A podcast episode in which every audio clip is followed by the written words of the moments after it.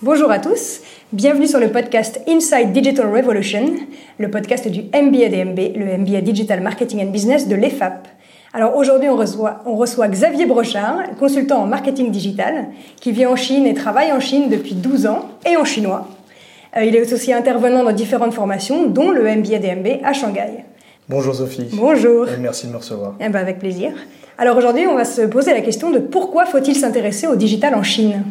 Vaste sujet, vaste sujet. Euh, donc merci encore Sophie de me donner euh, cette opportunité de discuter euh, avec toi de, l'importance du marketing digital en Chine.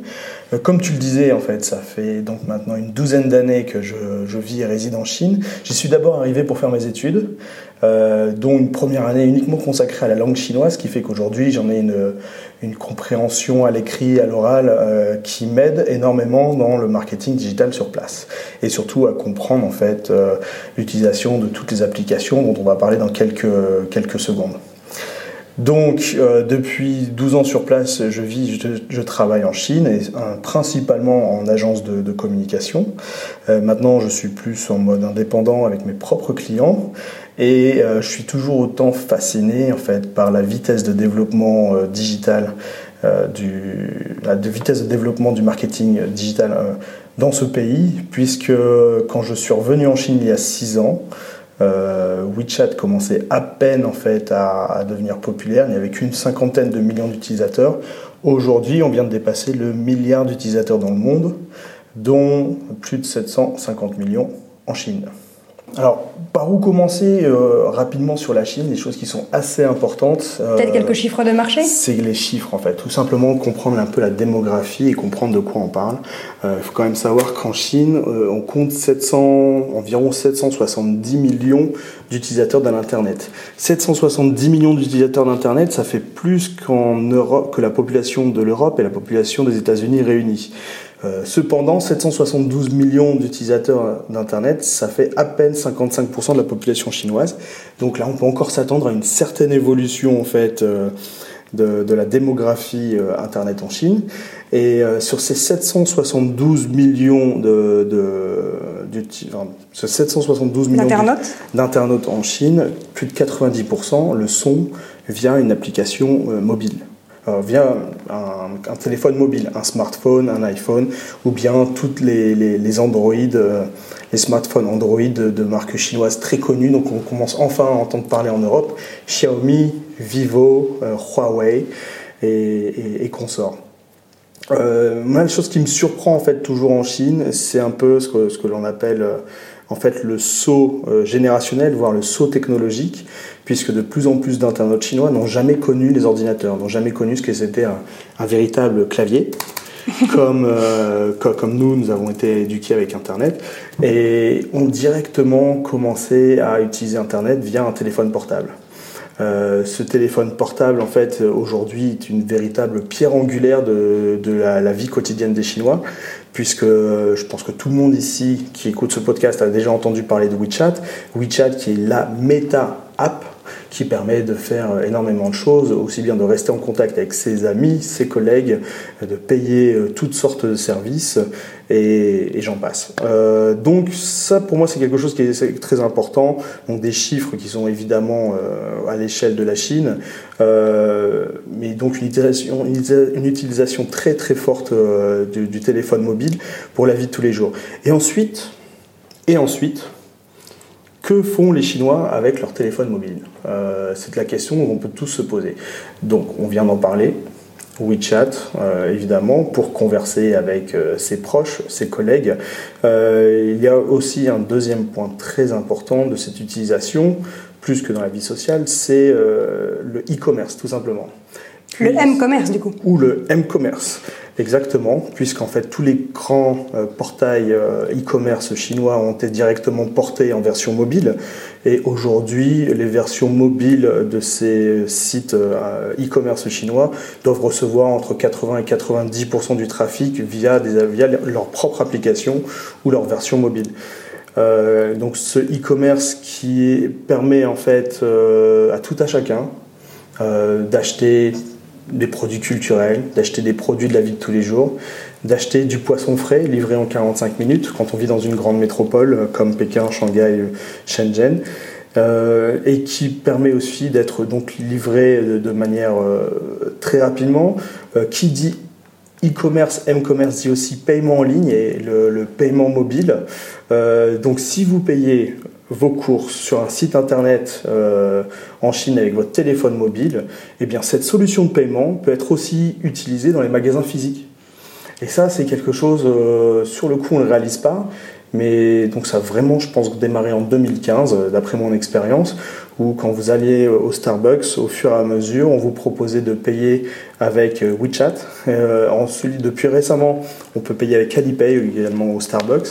Et, aujourd'hui, quand vous allez acheter du café, 80-90% des paiements sont réalisés avec votre application euh, mobile. Donc c'est pour ça, lorsqu'on arrive en Chine, c'est quelque chose qui est extrêmement surprenant. On voit absolument tout le monde coller à son téléphone portable et le téléphone portable qui sert euh, littéralement de carte de crédit. Plus récemment, euh, au début de cette année 2018, euh, c'est l'implémentation dans le métro de Shanghai, de Shenzhen et de Pékin euh, des solutions de paiement dans le mobile pour payer son ticket de métro. donc pour tous ceux qui ont voyagé à Hong Kong ou à Londres, on sait qu'on utilise des cartes Pay as you go.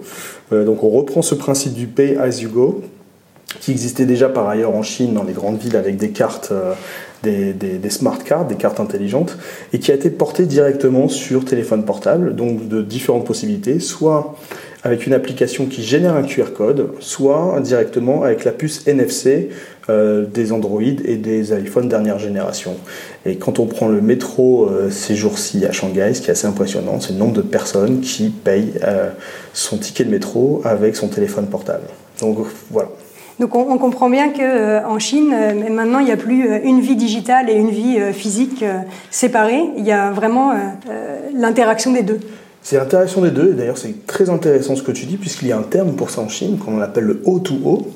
Alors il y a des débats, est-ce que c'est online to offline, offline to online?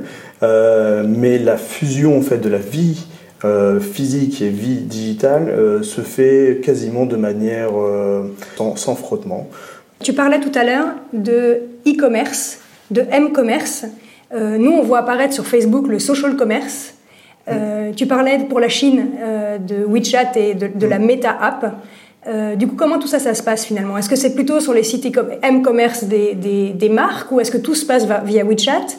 Alors c'est extrêmement intéressant puisque en fait il y a différents types de, de sites e-commerce. Vous pouvez avoir des types de, sites e-commerce qui sont spécialisés par type de produit, ou bien après il y a des sites de e-commerce qui se spécialisent par type d'achat, que ce soit des achats groupés, que ce soit des achats euh, comment dire par individuel, ou bien des centrales d'achat pour des, comment dire des, grandes quantités. Et, WeChat a aussi vu l'émergence d'un phénomène qui pour moi existe depuis très longtemps aussi, qui sont les groupes d'achat entre amis. Et, par exemple, à Shanghai, je fais partie de plusieurs groupes, euh, dont un groupe qui, euh, qui, est géré par un ami qui gère une cave à vin et qui fait des offres toutes les semaines, en fait. Et alors, il fait des offres avec des, des enchères plus ou moins inversées, en expliquant qu'il a une quantité limitée de, de, de, produits. Et plus les gens achètent, plus le prix va baisser, et puis il organise des loteries. Donc en fait, on a le e-commerce en fait en Chine, ça ce sont des données qui vont être très difficiles à aller chercher puisqu'il n'y aura pas de, site officiel derrière, à part la société de, de, cet ami qui pourra te dire euh, quel est le chiffre d'affaires qu'il génère par ce biais. Euh, mais c'est quelque chose qui est très réel. Euh, j'ai une supérette en bas de chez moi qui a créé en fait son propre groupe WeChat avec le QR code qui est affiché à l'entrée du magasin euh, et, eux font passer en fait plusieurs publicités euh, à chaque début de journée. Ça peut être moins 20% sur les ananas ou sur les fruits de la passion. Et euh, avec la possibilité d'acheter en ligne en fait. Et, et, en fait ces achats, ces achats en ligne, donc ça dépend. Si c'est soit toi, moi, on peut créer notre groupe d'achat et on peut vendre entre amis. Euh, soit c'est des magasins qui le font, même des restaurants qui font des, promotions de ce, de ce biais-là. Et c'est un phénomène qui est extrêmement important en Chine, qui est euh, difficile à quantifier de manière précise, puisque ça reste assez euh, du domaine de, la communication de personne à personne, mais qui est bien réel. bien réel. après, les Chinois, comme beaucoup de monde, euh, sont toujours à l'affût des bonnes affaires. Et donc, si on peut trouver des produits un petit peu moins chers, euh, amenés par des tiers de confiance, euh, en général, c'est toujours une bonne recette pour, faire, pour générer un peu de chiffre d'affaires de cette façon-là. Et alors, nous, de l'Occident, on a une vue partielle de ce qui se passe sur le digital en Chine, mais on a quand même des acteurs chinois qui commencent à arriver, à arriver chez nous, ne serait-ce que parce que déjà au niveau mondial, ils commencent à prendre une place de plus en plus importante. Euh, je crois que tu avais quelques chiffres à nous partager éventuellement. Non, exactement. Alors, je pense que euh, les, auditeurs de ce podcast sont, au courant de chaque année du rapport de Marie Maker. Marie Maker, peu importe la façon dont on le prononce, qui, euh, qui chaque année en fait vient nous régaler avec des, des, chiffres très intéressants, des tendances très intéressantes, plutôt la fin du mois de mai. Le, rapport de cette année concernant la Chine précise en fait euh, une donnée extrêmement intéressante. Il expliquait qu'il y a 20 ans, dans le top 20 des leaders de l'Internet mondial, il y avait 9 sociétés américaines et 2 sociétés chinoises seulement.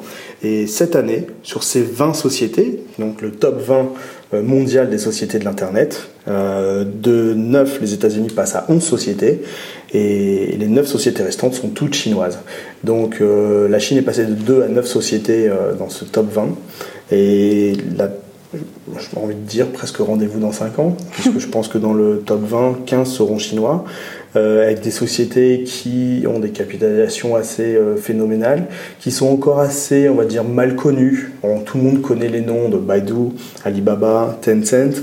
Par contre, si je commence à parler de Didi, JD, euh, Meituan, Toutiao, ce sont des choses qui vont pas forcément, comment dire, même aux initiés, pas forcément rappeler quelque chose tout de suite, mais sont des sociétés en, très fort développement.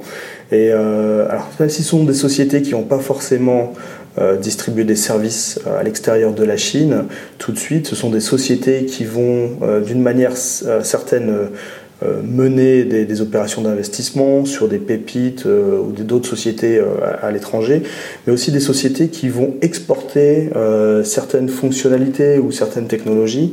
Et moi, c'est quelque chose qui m'intéresse énormément en fait.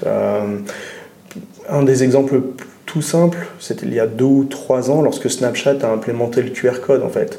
Euh, et en fait, il fallait savoir que Snapchat avait euh, créé une société, euh, pas une société, mais avait créé en fait une équipe à Shenzhen de 50 ingénieurs pour comprendre comment utiliser le QR code pour que les gens puissent s'ajouter les uns à les autres dans une, dans une optique de, création de trafic et d'augmentation de, de base d'utilisateurs. Et, en fait, ils sont venus étudier en Chine comment euh, les choses se faisaient. Et après, ils en ont tiré quelques recettes et quelques fonctionnalités pour se l'appliquer à eux-mêmes. Snapchat est dans la position qu'on sait aujourd'hui, c'est un petit peu difficile pour eux, mais je pense qu'il y a énormément d'autres fonctionnalités en Chine que l'on connaît encore assez mal en Occident, mais qui vont venir et devenir en fait des, euh, automatismes de l'utilisateur euh, d'Internet ou de l'utilisateur de smartphone en Occident d'ici quelques années et des, ces fonctionnalités auront été pensées ou créées ou développées en Chine. Hmm. Euh, moi, je pense toujours à Google en fait. Lorsque les moteurs de recherche, en fait, il y a 20 ans, sont arrivés en France, c'est pas une idée française d'avoir fait un moteur de recherche, puisque comme moteur de recherche, on avait le 3615 avec le Minitel et c'était pas vraiment un moteur de recherche. Donc ça, c'était déjà une habitude très américaine. J'ai une question, je vais la poser à un tiers de confiance. Aujourd'hui, c'est complètement passé dans les mœurs 20 ans après. Donc aujourd'hui, quelles sont ces fonctionnalités chinoises que les Chinois commencent à utiliser ou utilisent déjà depuis plusieurs années euh, chez eux et qui vont passer en fait euh, cette frontière et, euh, et, devenir en fait quelque chose d'extrêmement habituel pour nous d'ici quelques années. Mais c'est vrai que c'est frappant quand on arrive en Chine, on prend les, tu parlais du QR code, euh, il y a des QR codes partout. Alors que nous, on a tendance à penser que le QR code, c'est un petit gimmick euh, qui prend pas, qui a jamais pris, qui voire même va, mourir. En Chine, il est partout. Alors est-ce que finalement l'usage chinois va revenir ici ou est-ce que c'est un usage vraiment typique chinois? Le QR code, je suis partagé. Le QR code, puisque pour moi, c'est quelque chose euh, qui a, ça, ça, a vraiment été une rencontre d'une technologie avec un public qui était qui, qui, qui, qui n'attendait presque que ça en fait. Euh, moi, j'ai ma propre version pourquoi le QR code est aussi populaire en fait en Chine. Euh, plusieurs choses. Euh, quand on utilise WeChat, on sait tous qu'il y a un lecteur de QR code. Donc dans l'application la plus populaire utilisée par les Chinois, il y a cette fonctionnalité de pouvoir scanner le QR code. Pour moi, c'est juste une conséquence de l'apparition des QR codes. Pourquoi les QR codes sont, sont apparus avant? Bah, D'une manière toute simple en fait. Euh, lorsque vous apprenez le chinois, si ça vous est déjà arrivé un jour, vous savez qu'il est très difficile de se souvenir des caractères, dans quel ordre on trace un caractère et dans, dans, dans, quel sens. Et en général, quand on arrive à faire son premier caractère, on est fier de soi. Il y a toujours un chinois qui va nous dire non, tu l'as pas tracé du bon côté. Euh, et en fait, si on retourne la question, on demande à des Chinois d'apprendre l'alphabet, euh, s'ils l'ont pas fait dès le plus jeune âge, et ils vont se rendre, on se rend compte qu'en fait ils sont capables de faire des, erreurs euh, toutes bêtes, comme nous, on est capable de faire une erreur sur un trait d'un caractère chinois.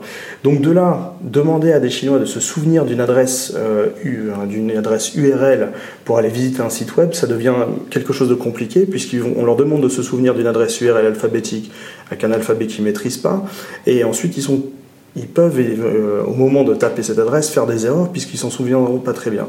Donc le QR code est aussi utilisé de, cette façon-là, de manière à être un détrompeur pour éviter que les gens aillent sur le euh, mauvais site internet. Et donc, euh, parce qu'on connaît les, problèmes, les problématiques de typo squatting, notamment tous ces sites internet qui sont créés en changeant quelques lettres de, des, sites internet très célèbres.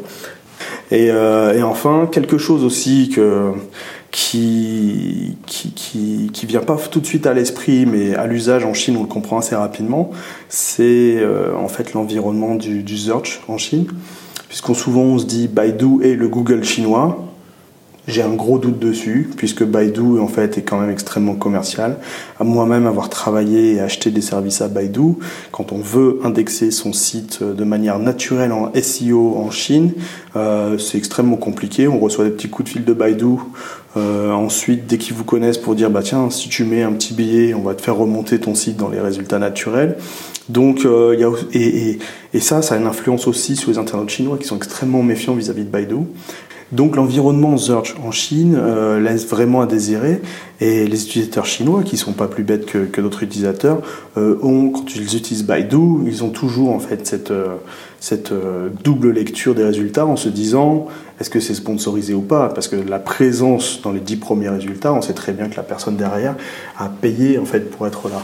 Donc en fait, il y a une grosse perte. Enfin, je sais même pas si c'est une perte. Il n'y a jamais eu de très grande confiance dans le search chinois, euh, et c'est pour ça que le raccourci Baidu Google euh, me fait tout un peu sourire. Mais c'est une des raisons aussi pour moi majeures pourquoi le QR code fonctionne aussi, puisque lorsque vous voyez une publicité dans la rue et qu'on vous met simplement euh, bah, taper notre nom chinois dans un moteur de recherche, le risque que ce, ce, nom chinois vous emmène dans la mauvaise destination euh, est réel, d'où la présence des QR codes sur tous les comment dire tous les, supports. tous les supports marketing de façon à ce que lorsque l'utilisateur euh, déclenche son téléphone et son scanner de QR code il veut vraiment aller sur votre site et il veut pas se perdre en route. Mm. Et du coup, sur, cette, euh, sur cet aspect de la recherche, euh, euh, du coup, qui est peut-être moins développé mm. sur le marché chinois, mais aussi cette, cette absence d'accès finalement à Google, parce qu'on pourrait se dire finalement mm. qu'ils n'utilisent pas Baidu et qu'ils utilisent Google. On sait que la, censure fait qu'ils ne peuvent pas. on voit dans beaucoup d'articles aussi que finalement le VPN est pas mal utilisé par, par, par les Chinois. tu peux nous en dire un mot? Oui, complètement. Alors, il y a quand même deux services de Google qui fonctionnent en Chine, maintenant trois depuis deux mois. Google Translate, qui a été réouvert il y a quasiment un an, puisque en fait Baidu, euh, les services de traduction de Baidu sont pas non plus extrêmement performants, donc euh, alors que les services de traduction Google le sont assez. Donc Google Translate, Google Traduction, on peut le réutiliser depuis quasiment un an. Il y a Google Scholar, qui est extrêmement important pour les universitaires qui font des recherches. Et là, ça fonctionne en Chine de, très bien. Et la troisième chose, c'est Google Maps, qui vient de se rouvrir également en Chine. Euh, et là, tout récemment, il y a avant-hier, j'ai vu que Google vient de lancer sa première mini-app en Chine. Donc sur WeChat. Euh, sur WeChat.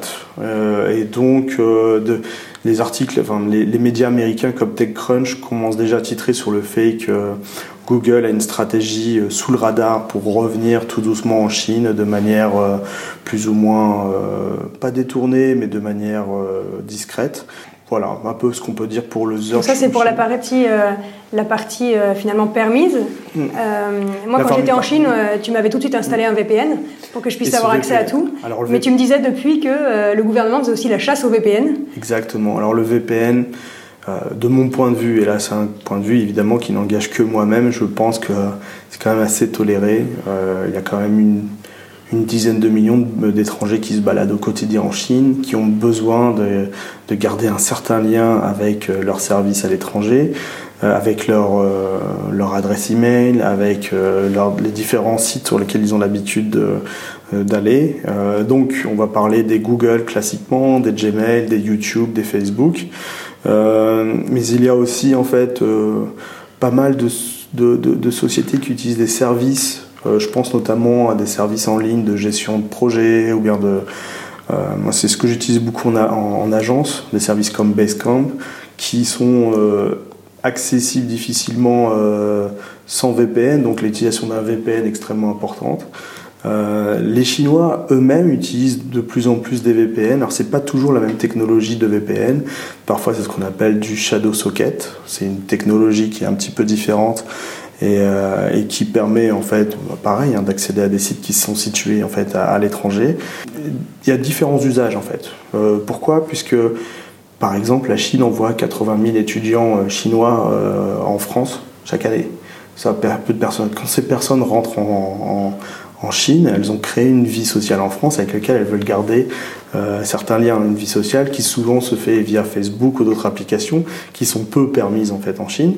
Donc pour tous ces étudiants étrangers euh, qui rentrent en Chine et que la Chine veut pouvoir accueillir, elle ne peut pas non plus leur opposer un mur. Donc il y a une certaine tolérance de mon point de vue qui est faite au moins pour ces populations chinoises qui ont l'habitude de voyager avec l'étranger. Euh, il y a aussi maintenant une véritable problématique, et je l'ai vu au CES à, Shanghai euh, au mois de juin cette année, euh, de plus en plus de sociétés chinoises qui partent à l'assaut de l'étranger de manière classique, mais qui partent avec leurs propres armes marketing, comme n'importe quelle start-up dans le monde le ferait. Et pour faire cela, bah, elles auront besoin de Facebook, de besoin de faire un petit peu d'AdWords, de, de, elles auront besoin aussi d'aller sur Instagram et de, montrer qu'elles sont visibles. Et il y a en fait un véritable gap en ce moment euh, de connaissances des réseaux sociaux occidentaux en Chine pour des sociétés chinoises qui veulent s'attaquer euh, comment dire, aux marchés internationaux. Et après, Facebook, selon certaines statistiques plus ou moins officielles, il y aura entre 60 et 80 millions d'utilisateurs de Facebook au quotidien en Chine, localisés en Chine. Puisqu'on sait que pour se connecter sur Facebook, en fait, il vous faut une adresse IP.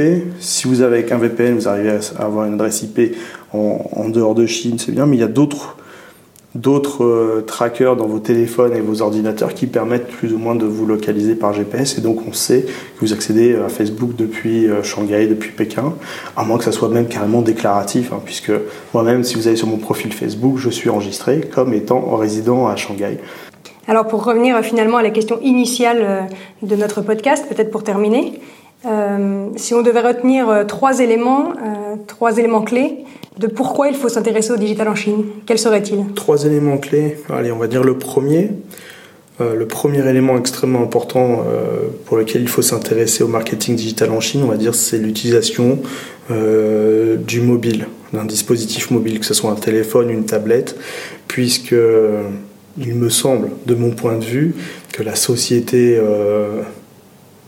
européenne, américaine, enfin les sociétés occidentales vont énormément utiliser euh, les dispositifs mobiles dans les prochaines années et c'est déjà une réalité en Chine. Donc pour apprendre de ces usages, de ces habitudes, à apprendre les bonnes pratiques, à apprendre les mauvaises manières aussi, euh, c'est extrêmement important de s'intéresser à ce qui se passe en Chine. Alors je vois que iOS, euh, la version d'iOS 12 qui va sortir au mois d'octobre, va être équipée d'un dispositif pour contrôler le temps que l'on passe sur son écran. Euh, il y a déjà des très très forts problèmes d'addiction en Chine et c'est des, choses pour lesquelles les applications chinoises existaient déjà en, fait. Et c'est une réalité. Donc ça, c'est que ça soit aussi bien pour des exemples de santé, des exemples de user experience. Il y en a énormément de choses à apprendre de la façon dont les Chinois utilisent leur téléphone mobile et de la façon dont les entreprises euh, interagissent avec le dispositif mobile pour vendre leurs produits et services ou simplement communiquer avec leur, leur, leur, leur, audience cible. Donc ça, on va dire que ce serait le premier point. Mhm. le deuxième point, qui me semble aussi important aussi, bah, tout simplement le e-commerce.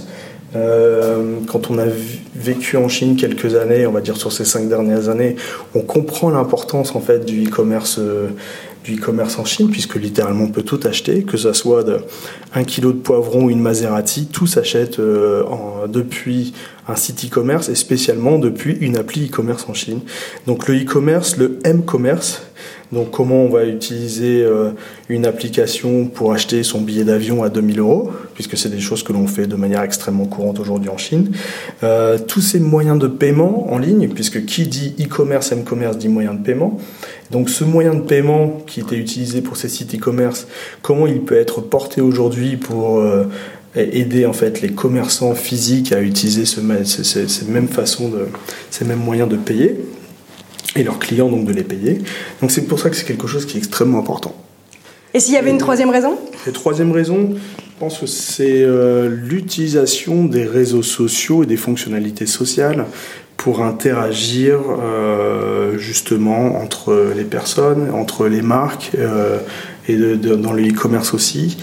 Et, enfin, dire, dire c'est un petit peu tout imbriqué en fait. Les réseaux sociaux et la gestion, enfin, de, le, marketing des contenus, avec une création de contenu qui est effrénée, puisque les Chinois sont des très gros consommateurs de contenu en ligne, alors que ce soit à des fins commerciales ou à des, des fins d'information. Euh, J'aime bien ce terme de société de l'information, qui est un vieux terme qu'on utilise en France depuis des années pour dire oh, Internet, ce sont des réseaux d'information extrêmement importants. Euh, Aujourd'hui, l'un des éléments moteurs de, euh, de cette société de l'information en Chine, c'est quand même les contenus à dominante marketing puisque les Chinois sont en train de créer leur connaissance et leur culture de l'Occident souvent via des marques. Donc il y a quelque chose qui est extrêmement important avec ce marketing des contenus et la façon ensuite dont ce marketing est disséminé, partagé, donc via des, des, fonctionnalités sociales. Donc l'imbrication des fonctionnalités sociales est aussi quelque chose d'extrêmement euh, important. Donc voilà, ça c'est à peu près pour mon troisième point. Et le dernier point, donc je vous ah, invite... Le bonus non, je vous invite à, vraiment à, garder un œil sur ce qui se fait en Chine. Euh, garder de la suspicion si vous le voulez. Je, pense que la Chine n'a aucune ambition de, dominer le monde. Euh, elle a surtout l'ambition de pouvoir contrôler euh, ses propres entreprises puisque ça part un petit peu dans tous les sens sur place. mais au contraire, je pense que garder un œil bienveillant, essayer de comprendre ce qui se passe en Chine et la façon dont ça pourrait nous influencer dire comme les États-Unis nous ont influencé il y a une vingtaine d'années avec le, au tout début de ces sociétés de l'information. Super Xavier, merci. Et du coup, si on veut euh, te suivre, te trouver euh, sur Internet alors pour me trouver sur internet, la manière la plus simple, euh, je vous dirais, venez me visiter mon profil LinkedIn sur lequel j'essaye en fait de, de, garder toutes mes informations à jour, mais vous pouvez me contacter et m'inviter directement sur LinkedIn. Et je suis bientôt en train de mettre à jour et de rendre public un nouveau projet et je vous en dirai plus quand ça sera prêt sur LinkedIn. Donc LinkedIn, Xavier Brochard, avec un T à la fin. Eh ben merci beaucoup Xavier. Et pour en savoir plus sur le MBA Digital Marketing and Business de l'EFAP qui est aussi présent à Shanghai, on vous invite à consulter le site efap.com. Merci, à bientôt.